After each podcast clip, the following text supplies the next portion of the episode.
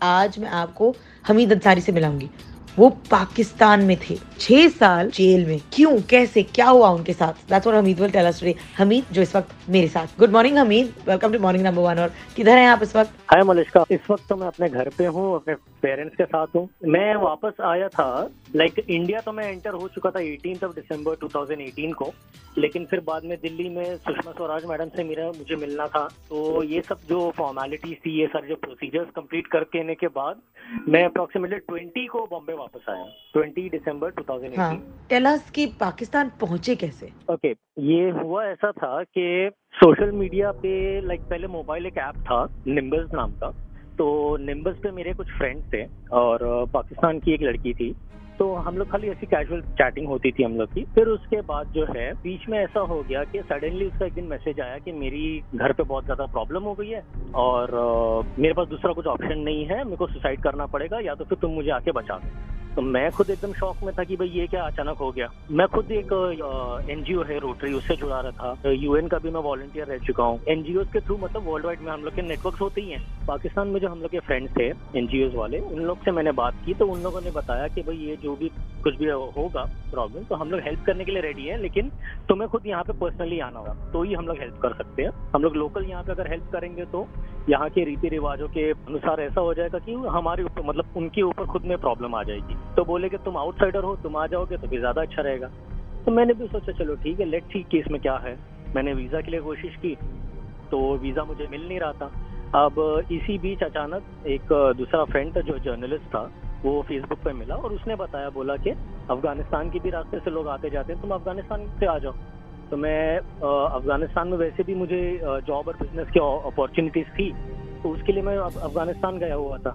तो वहाँ से इन लोगों ने मुझे कांटेक्ट किया और बोले कि भाई चलो ठीक है तुम ऑलरेडी यहाँ पे हो तुम आ जाओ हम तुमको ग्राउंड सपोर्ट देंगे और जब तुम यहाँ आ जाओगे तो हम लोग फिर बाद में जाके देखते हैं कि भाई क्या प्रॉब्लम है पंचायत ने या जिरगे ने क्या फैसला किया है और क्या प्रॉब्लम हो सकती है. बाद में फिर बाद में जब थोड़ा और प्रूव किए अंदर अंदर देखे तो पता चला कि लड़की के भाई ने आ, उसके पड़ोसी का कत्ल किया हुआ था शूट किया था उसको।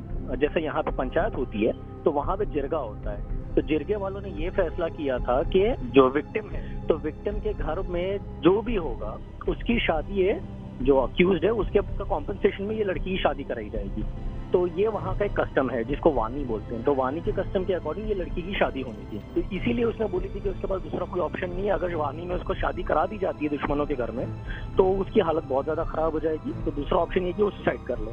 ओ तो तुम पाकिस्तान गए थे इस इंटेंट से कि तुम एक लड़की की मदद करोगे। ये वानी कस्टम क्या है? वानी जैसे हमारे यहाँ पे भी कुछ सोशल इवेंट्स होते हैं तो जैसे कि पहले जमाने में होता था, सती होती थी तो वैसे ही वहाँ पे वानी कसम जो है वो अभी भी चल रहा है और इसमें ये होता है कि जैसे अगर कोई अक्यूज है, किसी ने कुछ क्राइम किया है स्पेशली मर्डर अर्डर अगर किया हुआ है तो विक्टिम को कॉम्पनसेशन में जैसे कुछ कई कई जगहों पे ब्लड मनी दिया जाता है कहीं कहीं जगहों पे उम्र, कैद, फांसी वगैरह वगैरह ये सब होती है तो वहाँ पे जो ट्राइबल एरिया है ट्राइबल एरिया के लोग क्या करते हैं, उन लोग सजा के तौर पे विक्टिम के घर के किसी भी आदमी से अक्यूज के घर की लड़की की शादी करा देते हैं एज अ कॉम्पेंसेशन या एज अ पनिशमेंट तो जैसा मैंने ये बताया था कि ये जो लड़की थी, इसके भाई ने मर्डर किया था तो इसकी शादी एज अ कॉम्पेंसेशन करा रहे थे।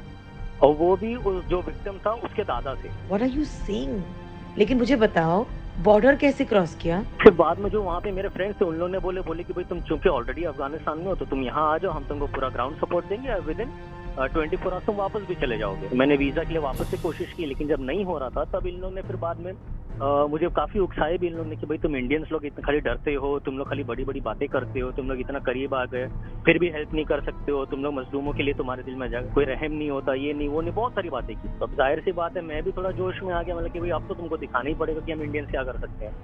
तो मैंने फिर वीज़ा का इंतज़ार नहीं किया और मैंने ऐसे ही बॉर्डर क्रॉस कर दिया, जो कि मेरी गलती थी, मैं इसको मानता हूँ। और मैं सब, जितने भी लिसनर्स हैं या जो भी मेरी बुक के रीडर्स हैं, उन सबको मैं ये एडवाइस करता हूँ कि भाई जोश में आके कभी भी ऐसा कोई गलत कदम मत उठाना। हाउएवर मेरे साथ फिर ऐसा हुआ कि जब मैंने बॉर्डर क्रॉस किया तो मैं उन लोग के भरोसे पे गया था। इसमें ऐसा हुआ था कि जब मैं अफ़गानिस्तान में था तो पाक अफगान बॉर्डर पे एक छोटा सा शहर पड़ता है जिसका नाम है जलालाबाद। जलालाबाद में मैं था और जलालाबाद से एक बस चलती, जैसे यहाँ से इंडिया से जो दूसरी बस चल रही है तो जो वाघा बॉर्डर से होके जाती है, वैसे ही पाक अफगान के बीच में भी पाक अफगान दोस्ती बस चलती है। वहाँ पे ही जो अफ़गानिस्तान में कुछ लोग थे, वो लोग बोले बोले कि भाई देख लो, यहाँ से बस चलती है, तुम इससे जा सकते हो। मेरे को यही लगा कि भाई अब पाकिस्तान का वीज़ा तो मुझे मिला नहीं है बॉर्डर पे वीज़ा चेक करेंगे तो क्या करूँगा तो ये जो मेरे फ्रेंड्स थे, जो मीडिया वाले, जो जर्नलिस्ट थे पाकिस्तानी, ये लोग बोले बोले कि भाई ऐसा कुछ भी नहीं है बॉर्डर पे कोई चेकिंग नहीं है, तुम बिंदास आ जाओ। तो मैंने भी बाद में कुछ जोश में था मैं भी। और मैंने फिर बाद में यही किया कि भाई बस में बैठ गया टिकट टिकट लेके। बट जब मैं बॉर्डर पहुँचा तुरखम बॉर्डर तो तुरखम बॉर्डर पे ये हुआ कि कोई चेकिंग ही नहीं हो रही थी, वाकई में। क्योंकि एज इट इज़ वहाँ पे सर्दी बहुत ज़्यादा होती है और सर्दी के मौसम में जो भी सिक्योरिटी वाले होते हैं, जो बॉर्डर सिक्योरिटी फोर्सेज वाले होते हैं, वो भी इंसान है उनको भी इतनी सर्दी लगी रहती है कि वो लोग भी अपने टेंट से बाहर निकल कुछ चेकिंग वेकिंग ज़्यादा नहीं करते। आए खाली दो मिनट खाली ऐसी नज़र घुमाए कि कौन कौन है बस में। और बस क्लियर हो तो वो मुझे बहुत ज़्यादा शॉकिंग लगा कि एक दुनिया का ऐसा हिस्सा जो मतलब बहुत ज़्यादा वॉलेटाइल माना जाता है वहाँ पे कुछ चेकिंग ही नहीं हो रही है तो it was very easy for me to cross हुआ Wow, Hamid, what are you saying? वहाँ पे क्या गलत हो गया? And the reason you got caught by the officials and thought of as a spy. जब मैं वहाँ पे एक बार पाकिस्तान पहुँच गया पेशावर तो वहाँ पहुँचने के बाद फिर इन लोग जो मेरे फ्रेंड्स थे उन लोगों ने फिर बाद में बहाने बनाने शुरू कर दिए अरे हमारा ऑफ़िस का काम है हमारा घर का काम है हम यहाँ फंसे हैं वहाँ फंसे ऐसे करके उन्होंने मुझे I was suppose to go directly to a place call Kohat जहाँ पे लड़की थी, जो कि पेशावर से एक घंटे के डिस्टेंस पे था। लेकिन फिर इन लोगों ने जो लास्ट में प्लान चेंज कर दिए तो उसकी वजह से they told me to travel all the way to Rawalpindi तो मुझे पेशावर से रावलपिंडी जाना पड़ा और फिर रावलपिंडी से वापस बॉर्डर की तरफ़ आना पड़ा। मतलब ऐसा बोल सकते हो कि मैंने एक half way of the country में यू टर्न मार के वापस आया था। तो ज़ाहिर सी बात है, मेरे पास कोई ट्रैवलिंग डॉक्यूमेंट्स नहीं थे तो बीच में पुलिस की चेकिंग हो रही थी आर्मी चेक पोस्ट थी तो बहुत ज़्यादा डर भी लग रहा था कि कहीं पकड़े गए तो बहुत बुरी हालत होगी। बट बोलते ना, एक जोश चढ़ा हुआ था कि अब तो भाई प्रूव करना है, अब तो किसी की जान भी बचानी है। तो वो जोश में भाई होश खो बैठे थे और आगे निकले और दूसरा इन लोग के सपोर्ट पे भी थे कि भाई चलो ठीक है, कुछ हुआ तो ये लोग तो हैं लोकल्स हैं। ये लोग हेल्प करेंगे but no one turn up और फिर बाद में ऐसा हुआ कि जब मैं इन लोग के फुल इन लोग के कस्टडी में था, जो मेरे दोस्त थे, उन लोग ने अपने घर में बिठाए, तीन दिन तक अपने घर में रखे थे। और फिर बोल रहे थे कि चलो ठीक है, हम जाएँगे, साथ चलेंगे, पूरा टीम बना के जाएँगे। लास्ट डे पे उन लोग ने खुद ने पाकिस्तान की जो इंटेलिजेंस एजेंसीज है, उन लोगों को इन्फॉर्म कर दिए, मेरे पीठ पीछे। और फिर बाद में एक एम्बुश बना के पूरा उन लोगों ने मेरे लिए ट्रैप सेट किया और मुझे फिर बाद में इस तरीके से अरेस्ट कराया गया। जो कि लेटर ऑन पता चला कि भाई it was all honey trap उन लोग की पूरी ये पहले से प्लानिंग थी। ओ आपने जिसको दोस्त समझा वो लोग ने स्निच किया आपके बारे में। That's so sad. Why did they do that though? काफ़ी टाइम के बाद या तो आने के बाद ऐसा बोल सकते हो कि आने के बाद मुझे ये पता चला कि जो लड़की के एक डिस्टेंट रिलेटिव थे वो लोग भी रिपोर्टर्स के साथ मिले हुए थे। और उन लोग का ये प्लान था कि मतलब ये लड़की को बचा न सके मतलब मैं लड़की को बचा ना सकूँ। और मतलब अगर उन लोग मुझे फंसा भी देते हैं तो वहाँ की गवर्नमेंट उनको बहुत ज़्यादा उसके लिए इनाम देगी वो कुछ भी ये मांग सकते हैं हाँ भाई चलो कि हमने कंट्री के लिए कुछ किया। तो उनको उस चीज़ का उन लोगों को बल्कि रिवॉर्ड दिया भी गया था। वहाँ की इंटेलिजेंस एजेंसीज ने उन लोगों को लैपटॉप वैपटॉप वगैरह कुछ गिफ्ट ऑनर ऑनर दिया था उनको। ओ तो ये थी साजिश। My God, and you dare to go all the way with a genuine intention to help the girl, and this happened. मुझे बताओ, what happened when the cops came to arrest you? Okay okay, मैं यहाँ पे थोड़ा सा और थोड़ी सी detail आपको बताता हूँ कि ये जो मेरे दोस्त है जिन लोग के मैं घर पे रुका था ये लोग जिस जगह पे थे, उस जगह का नाम था करक। और जो लड़की का घर था, वो था कोहाट। मतलब ये दोनों जगह में एक घंटे का डिस्टेंस था। जब मुझे इन लोगों ने करक से कोहाट के लिए गाड़ी में बिठा दिया टैक्सी में, और मैं कोहाट पहुँच रहा था तो वहाँ पे इन लोगों ने पहले ही जो पाकिस्तानी आईबी है, उन लोगों को पहले ही इन्फॉर्म कर दिए थे। तो आईबी वालों ने फिर बाद में आईएसआई वाले लोग को और जो भी उनके थे डिपार्टमेंट वाले, उन लोगों ने पहले ही पूरा का पूरा प्लान बना लिया भाई ये लड़का जो है, इसका ये ये प्लान है, इसको यहाँ पे हम लोग रखेंगे। कोई होटल उन्होंने बुक किया हुआ था मेरे लिए पहले। और बोले कि भाई तुम यहाँ होटल में रहना यहाँ से निकलना मत और हम लोग सुबह तुमको आके मिलेंगे। ये जो जो सो कॉल फ्रेंड्स थे उन लोग ने ऐसा मुझे बोल दिया था। बट uh, मैं सोचा कि यार अभी पूरी रात खाली होटल में बैठे रहो उसका क्या फ़ायदा है? जाके कम से कम लड़की का घर का है वो देख लेते हैं। या तो बाहर खाने आने का कुछ इंतज़ाम हो जाएगा वो भी देख लेते हैं। ये सोच के मैं बाहर निकल आया।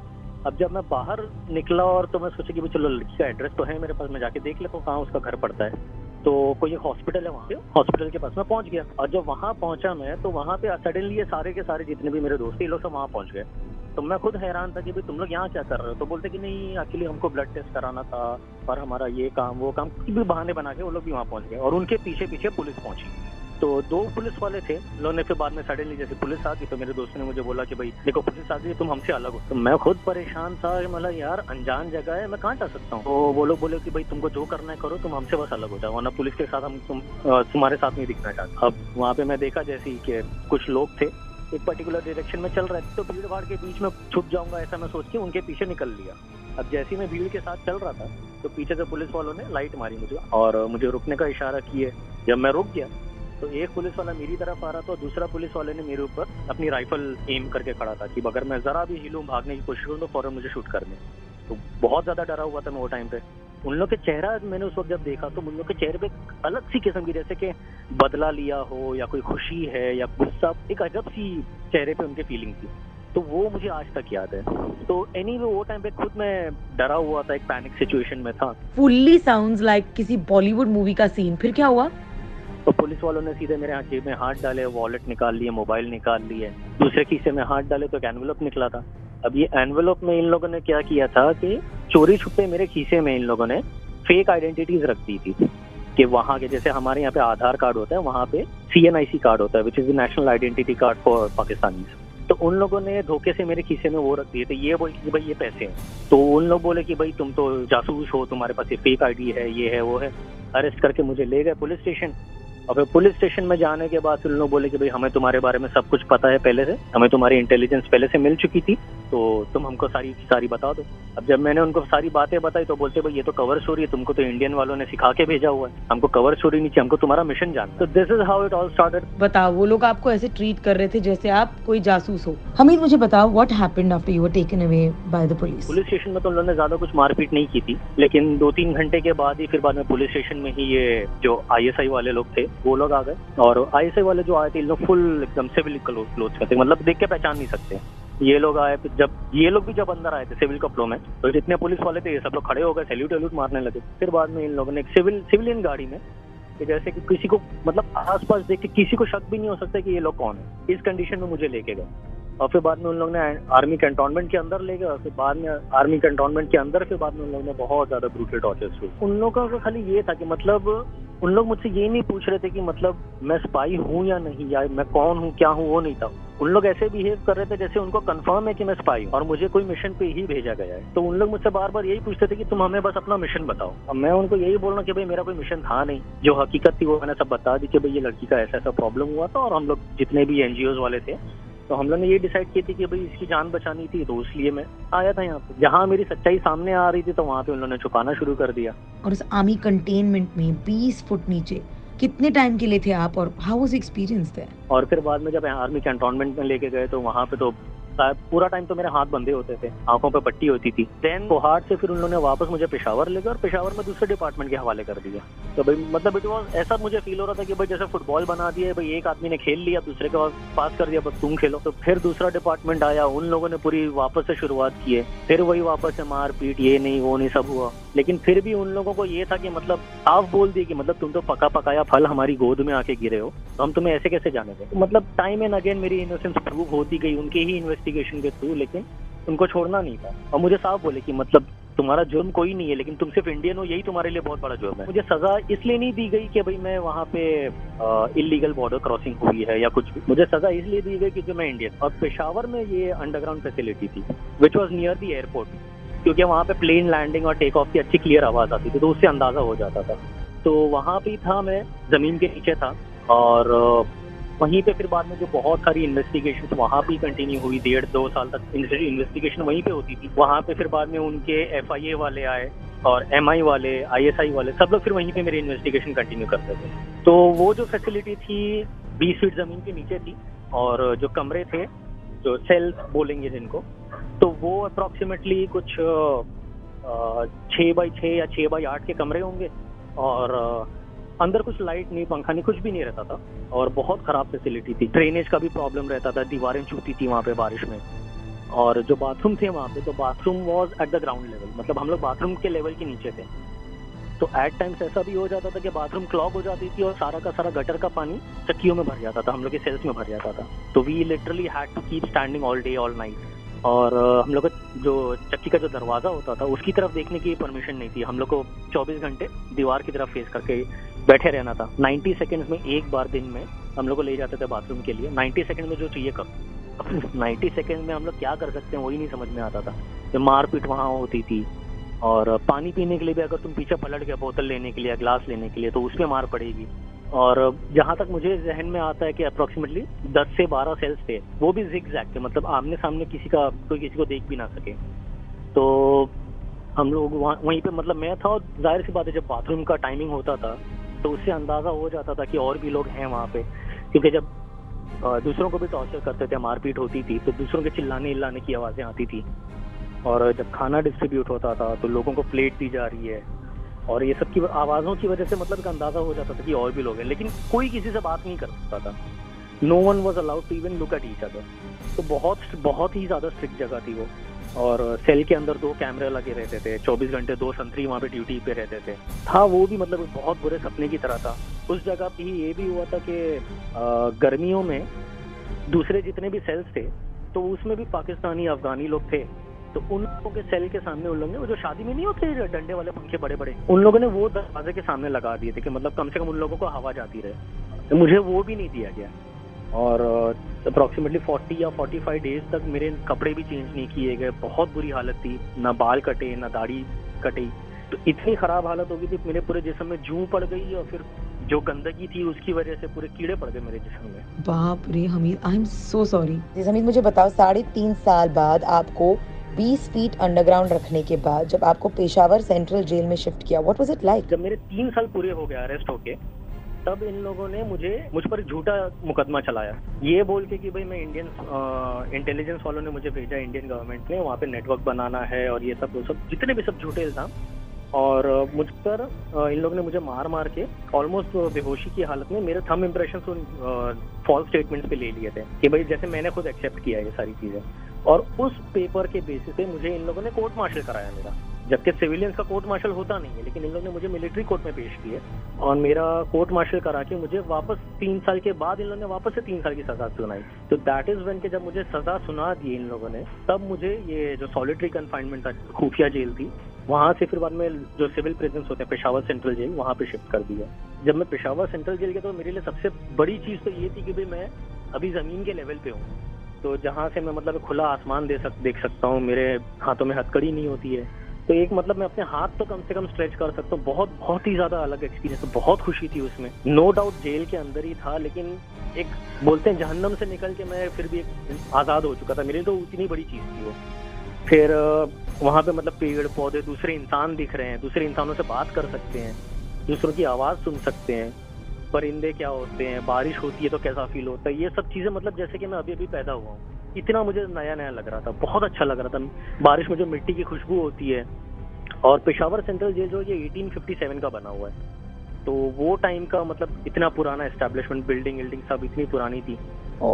Hamid listening to you gives me goosebumps यार। जेल के इनमेट्स आपको कैसे ट्रीट करते थे? सिविलियंस का जो रिस्पांस था मेरी तरफ़ मतलब या तो मैं बोलूँ सिविलियंस का पाकिस्तानी सिविलियंस का response towards an Indian that was like मतलब टोटली अनएक्सपेक्टेड जहाँ पे आर्मी वालों ने मुझे इतना टॉर्चर किया, इतना मारा, इतनी नफरत दिखाई सिविलियंस ने उतना ही प्यार दिखाया, जो मुझे कभी भी एक्सपेक्टेड नहीं था. टेंथ ऑफ़ फेबर 2016 को मुझे शिफ्ट किए थे, और बारिश हो रही थी, मैं काफ़ी भीगा हुआ था, और काफ़ी कमज़ोर भी हो चुका था, क्योंकि खाना सही नहीं था, कोई एक्सरसाइज कुछ भी कोई फ़िज़िकल एक्टिविटी नहीं तो जिसम बहुत कमज़ोर हो चुका था. तो भीगने की वजह से बहुत सर्दी लग रही थी मुझे, और वहाँ पे पेशावर ऐसा इलाका है, आसपास सब पहाड़ है तो बर्फीला इलाका हो जाता है तो बहुत ज़्यादा सर्दी होती है। मैं लिटरली शिवरिंग तो वहीं पे एक आदमी लोकल ही था, वहीं पेशावर सेंट्रल जेल का ही, जो वहाँ पे भी प्रिजनर था। बट वो आया और मुझे उसने अपना जैकेट उड़ा दिया। और बोलता है कि भाई ये तुम रखो। अगर वापस दे दिए तो ठीक है, नहीं दिए तो भी कोई बात नहीं, हमारी तरफ़ से तोहफा। फिर धीरे धीरे करके जब जैसे लोगों में बात फैलती गई कि वहाँ पे एक इंडियन आया है इंडिया का रहने वाला है, या जासूसी के इल्ज़ाम में आया हुआ है, तब भी मैं सोच रहा कि चलो ठीक है, अब शायद लोगों का रिएक्शन मेरी तरफ़ चेंज हो जाएगा। बट फिर भी कुछ नहीं, बल्कि लोगों ने ये बोला कि भाई तुम तो बहुत दूर से आए हो, हम तो फिर भी यहाँ के रहने वाले हैं। तो ये बात को लेके भी लोगों ने मतलब काफ़ी सपोर्टिव थे। हाँ ये है कि मैं ये नहीं बोलता कि सारे के सारे बहुत अच्छे थे। उसमें ऐसे भी लोग थे जिन्होंने मेरे खाने में जहर मिला के मुझे दे दिया। कुछ ऐसे भी लोग थे जिन्होंने मुझ पर अटैक किया था। बहुत हमले हुए मुझ पर अप्रोक्सीमेटली चार पाँच बार तो मुझे इतना याद पड़ता है। मेरे जिसम पे आज भी वो सब हमलों के निशान पड़े हुए तो ऐसे भी लोग थे वहाँ पे। उस दिन के बारे में बताओ हमें हमीद जब आप रिलीज़ हुए थे। अब 18 दिसंबर को सुबह सुबह मैं एक हॉस्पिटल में मुझे शिफ्ट कर दिया था टेम्परेरीली मतलब गॉड ग्रेस मुझे कुछ हुआ नहीं था। But just for safety reason उन लोग ने मुझे हॉस्पिटल में शिफ्ट किया हुआ था। क्योंकि वहाँ पे अटेंशन ज़्यादा होता है। तो ये था कि भाई चलो ठीक है हॉस्पिटल के वार्ड में था मैं सुबह सुबह का टाइम था। और मैं सुबह नमाज़ के लिए उठा हुआ था। अप्रॉक्सीमेटली छः साढ़े छः का टाइम होगा। साढ़े छः बजे के आसपास डेप्यूटी सुप्रिटेंडेंट आए हॉस्पिटल पे। उन्होंने बोला बोला कि हामिद, तुम्हारे पास खाली आधा घंटा है। एक मिनट भी ऊपर नहीं मिलेगा। अपना सामान पैक कर लो, तैयार हो जाओ यू आर गोइंग खाली इतना बोला उन्होंने। और वो टाइम पे मैं इतना खुश हुआ, इतना खुश हुआ। मतलब मैं ये बता सकता हूँ कि मतलब दुनिया में किसी और चीज़ की खुशी इतनी ज़्यादा नहीं होगी जितना कि एक पिंजरे से आज़ाद होने की खुशी है। सब कुछ उस वक्त एक अलग होगी मतलब मेरे लिए कभी खाली ये था कि जल्दी से जल्दी रेडी होना। है और उन्होंने तो आधा घंटा दिया था। मैं खुद आधे घंटे से पहले ही मैं रेडी हो गया था। फिर चूँकि पूरा अंधेरा था, सर्दियों का मौसम था, अंधेरा था तक सनराइज हुआ नहीं था।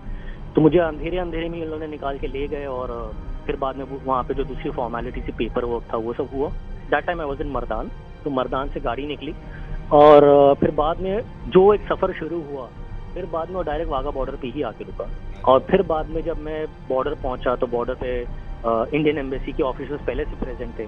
मेरे डॉक्यूमेंट पेपर वर्क सब उन्होंने पहले से रेडी करके रखा था। That was very very very big help from the Indian government और जो हमारे मिनिस्ट्री ऑफ़ एक्सटर्नल अफेयर्स हैं, वो टाइम पे जो मिनिस्टर थे, सुषमा स्वराज मैडम, बहुत बहुत मतलब एक माँ की तरह उन्होंने हेल्प की है। बहुत ही ज़्यादा उनका कोऑपरेशन रहा। तो इन सारी चीज़ों की वजह से मतलब बहुत स्मूथली मेरा रिपेट्रिएशन हुआ। और जब मैं फाइनल गेट पे पहुँच गया, वाघा बॉर्डर के गेट पे तो ऑपोजिट साइड मुझे पहले तो इंडियन फ्लैग दिख रहा है। और सामने मेरे पेरेंट्स नज़र आ रहे हैं, जिनको मैंने छह साल के बाद तो पहली बार उनको देख रहा हूँ तो मतलब ये छह साल का जो जुदाई थी, उसमें उनका कितने कमज़ोर हो चुके थे। तो ये सारी चीज़ें देख के मतलब एकदम दिल भर आया मेरा कि मतलब क्या से क्या हो गया इन लोगों के साथ। और कहीं ना कहीं पे मैं खुद को भी इस बात के लिए कोस रहा था कि मैं खुद इस बात के लिए जिम्मेदार हूँ। और मतलब I just wanted to go back to my parents my family members मेरे घर वालों के पास, मेरी ज़मीन, मेरा देश लेकिन फिर भी गेट पे भी कुछ साइनिंग बाकी रह गई थी, जो पाकिस्तान ऑफिशियल्स की और जो एम्बेसी वाले आए थे, उनका कुछ पेपर वर्क बाकी था। तो इन चीज़ों की वजह से थोड़ा सा पाँच दस मिनट का डिले हो रहा था, लेकिन वो दस मिनट का डिले मेरे लिए दस साल के बराबर हो रहा था।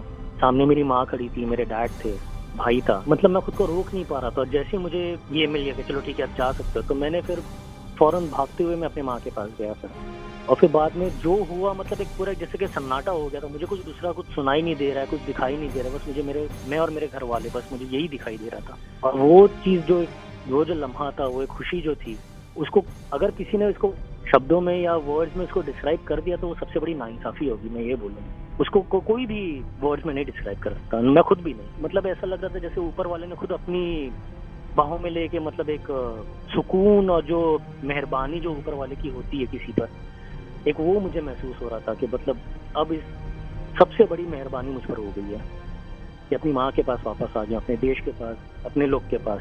वो बहुत ही अलग एक्सपीरियंस था। गॉश हमीद मैं इमोशनल हो गई आपको सुनकर। Before going Hamid what were the few things that you learned from your experience there बड़ी चीज़ मैंने जो सीखी है वो ये कि बोलते हैं ना कि मतलब सब्र करना सीखो। हम लोग हमेशा ये सोचते हैं कि यार हमें कोई चीज़ मिल नहीं रही है या हम कोई चीज़ में नाकामयाब हो रहे हैं। तो ये कभी भी नहीं सोचना चाहिए। हो सकता है किसी चीज़ के लिए टाइम लगे, जो बोलते हैं ना, ऊपर वाले यहाँ देर है, अंधेर नहीं। तो इस चीज़ को मैंने बहुत अच्छे से सीख लिया है। और सब्र करो और हमेशा सच्चाई का साथ दो। ठीक है, वक्त लगेगा, लेकिन जीत आखिर में सच्चाई की होगी, तुम्हारी ही जीत होगी। और कभी भी गिव अप नहीं करना है। हमेशा जो अगर तुम किसी चीज़ को, तुमको, तुम मानते हो कि ये चीज़ सही है, और तुमको लगता है कि ये चीज़ हक है तो उसके लिए तुम हमेशा स्ट्रगल करते रहो। वो चीज़ कभी ना कभी तुमको उसमें कामयाबी ज़रूर मिले एक और चीज़ जो मैंने ये सीखी है, वो ये कि हर चीज़ जो हम सोच लेते हैं किसी चीज़ के बारे में, चाहे वो जो भी हो।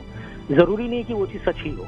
तो हमेशा चीज़ों को दोनों पहलू से देखो, उसकी अच्छाई भी देखो, उसकी बुराई भी देखो। तब जाके हम खुद को ये बोल सकते हैं कि हाँ भाई, अब हमने इंसानियत का फ़र्ज़ पूरा किया है। इंसानियत से बढ़ के कोई दूसरी चीज़ नहीं हो सकती। Thank you Hamid for sharing your story exclusively with us in the meanwhile उनकी किताब है Hamid Ansari the story of my captivity survival and freedom which you can check out and read the rest of his story बजाते रहो।